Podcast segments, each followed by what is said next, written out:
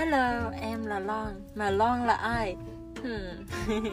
em là một người em thật ra em có rất là nhiều đam mê và em cũng lại là một cái người rất là nhiều chuyện em thích nói chuyện với nhiều người này người kia tán dốc với tào lao gì đó mà trong khi đó chồng của em và con của em á họ lại không có thích nói chuyện mà cũng không thích nghe những gì em nói cho nên em quyết tâm là em phải làm một cái podcast nó tự tự như là cái radio station nó riêng của em để mà em nói cho thỏa lòng.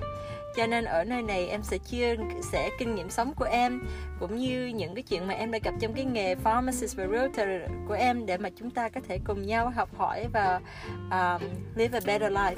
Yes? And em sẽ gọi nó là hello night tại vì night là tên cúng cơm của em ở nhà. Alrighty, welcome mọi người.